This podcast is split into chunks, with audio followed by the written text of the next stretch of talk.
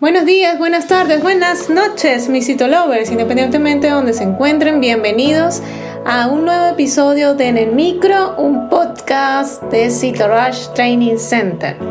Mi nombre es Dai García, en el episodio de hoy hablaremos sobre la histoquímica. Comencemos.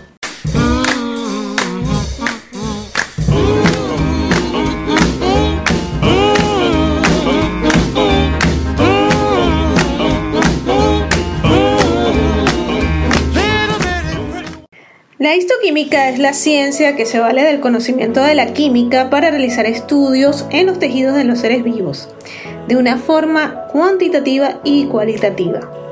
Los estudios histoquímicos han experimentado un desarrollo enorme debido al perfeccionamiento de las técnicas microscópicas. Para llevar a cabo la observación histoquímica ha de tenerse listas las preparaciones de los tejidos fijadas y susceptibles a ser apreciadas con nitidez al microscopio.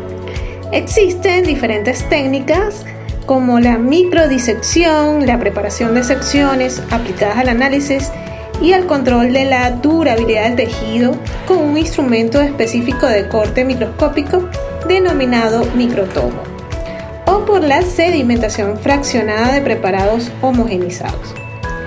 La experimentación histoquímica se realiza necesariamente al microscopio esto hace que solo sean válidos en su ámbito aquellos métodos de análisis químico que induzcan en las sustancias objeto de estudio una serie de propiedades ópticas o que pueden registrarse fotográficamente.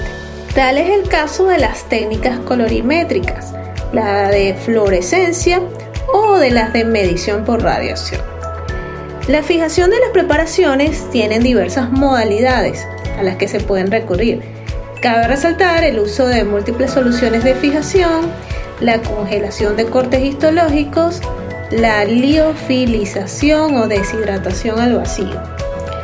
La reacción histoquímica debe permitir la formación de un producto insoluble, visible, que tiene que ser coloreado para poder transformarse en fluorescente y esto es indispensable para la microscopía electrónica. Veamos ahora condiciones necesarias para la determinación citoquímica. 1. El método empleado no debe alterar la localización general que las sustancias tienen dentro de las células. 2. La especificidad del método para las sustancias a identificar. 3. El método no debe alterar la estructura química de la materia viviente. Asimismo, entre otros aspectos eh, de diferenciación entre la citoquímica y la histoquímica. Ambas son ciencias biológicas modernas que han progresado con ritmo asombroso y tienen como base la aplicación de métodos y reacciones de la química, a fin de revelar, según la frase de Leeson, la imagen química de las células y de los tejidos. Casperson, el notable investigador del Instituto Karolinska eh, de Estocolmo eh, con la reacción nuclear de Fulgen y la aplicación del método de la absorción ultravioleta ha contribuido a dilucidar muchas incógnitas sobre la bioquímica de ácidos nucleicos, componentes esenciales en la célula y sus aportes a la citoquímica, por lo que se consideran verdaderamente valiosos. La reacción nuclear de Fulgen no es sino una reacción de los grupos adheridos de las células y tejidos con el clásico reactivo de Schiff, obteniéndose un complejo colorante.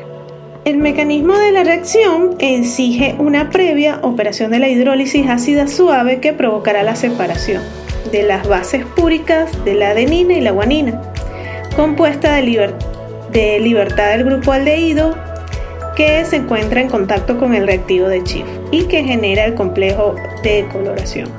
Para poder observar las células, la mayoría de veces entonces es necesario aplicar todos estos criterios de citoquímica porque es necesario porque si no serían transparentes y la visualización de sus estructuras sería difícil para observarlas. Las células en algunos casos siguen con vida a pesar de que se les ha aplicado colorante. A este tipo de preparados se les denomina coloración vital y en la mayoría se hacen después de matar a las células y someterlas a fijadores. que es eh, denominado también como la técnica del examen inmediato. El examen inmediato, a diferencia, es en vivo. Por lo general, no requiere fijadores ni modificadores. También suele llamarse en fresco. El estado en fresco es donde no se recurre a fijadores. En el caso de los colorantes vitales o intravitales, es cuando el colorante es introducido en toda la célula animal o vegetal, pero aún se mantiene con vida. Y el examen inmediato, que es el examen post-mortem, ya cuando la célula está muerta, se toma la muestra, se fija, se procesa, se colorea, se monta y se observa al microscopio.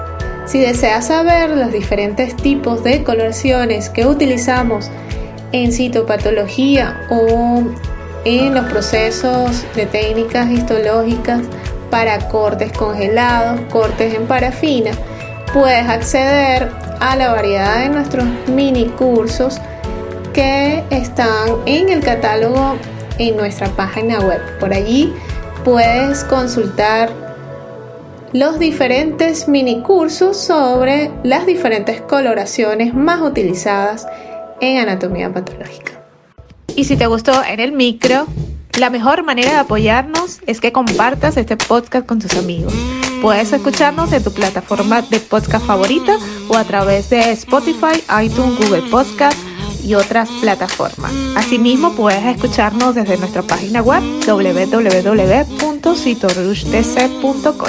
Asimismo, recuerda revisar nuestros artículos en el blog en la misma página web y seguirnos en las redes sociales como arroba en Twitter, Facebook, Instagram y TikTok y suscribirte al canal de YouTube. Mi nombre es Dai García y soy CEO and founder de Cito Hasta una próxima emisión.